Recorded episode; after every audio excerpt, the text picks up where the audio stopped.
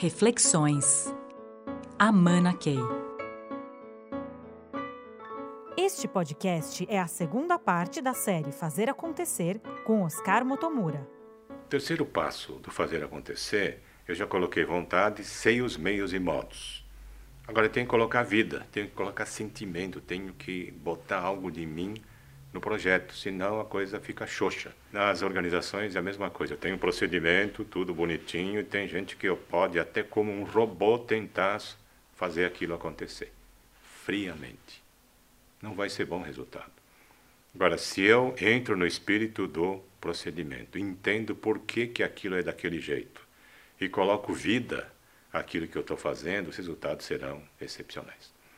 Então, o terceiro passo é colocar-se no projeto, colocar-se pessoalmente, colocar seu sentimento, faz com que o projeto saia de forma excepcional.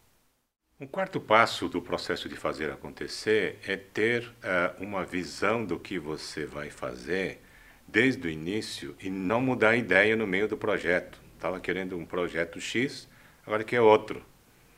Você tem que voltar lá para o comecinho, porque senão não dá. Na cozinha, vocês imaginem, alguém está querendo fazer sei lá, um determinado prato, no meio do processo resolve mudar de prato.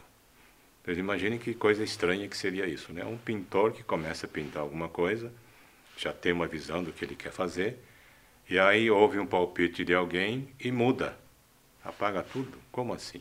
Não é? Eu acho que esse é o processo que faz com que nós nunca cheguemos ao final. É como eu querer ir para o Rio de Janeiro e daqui a pouco eu estou querendo ir para outro lugar pega outra estrada. Como assim? Mas parece meio estranho isso, né? Mas no dia a dia, nas coisas que nós fazemos, isso acontece com muita frequência. As pessoas não conseguem manter intacta a visão do que quer fazer.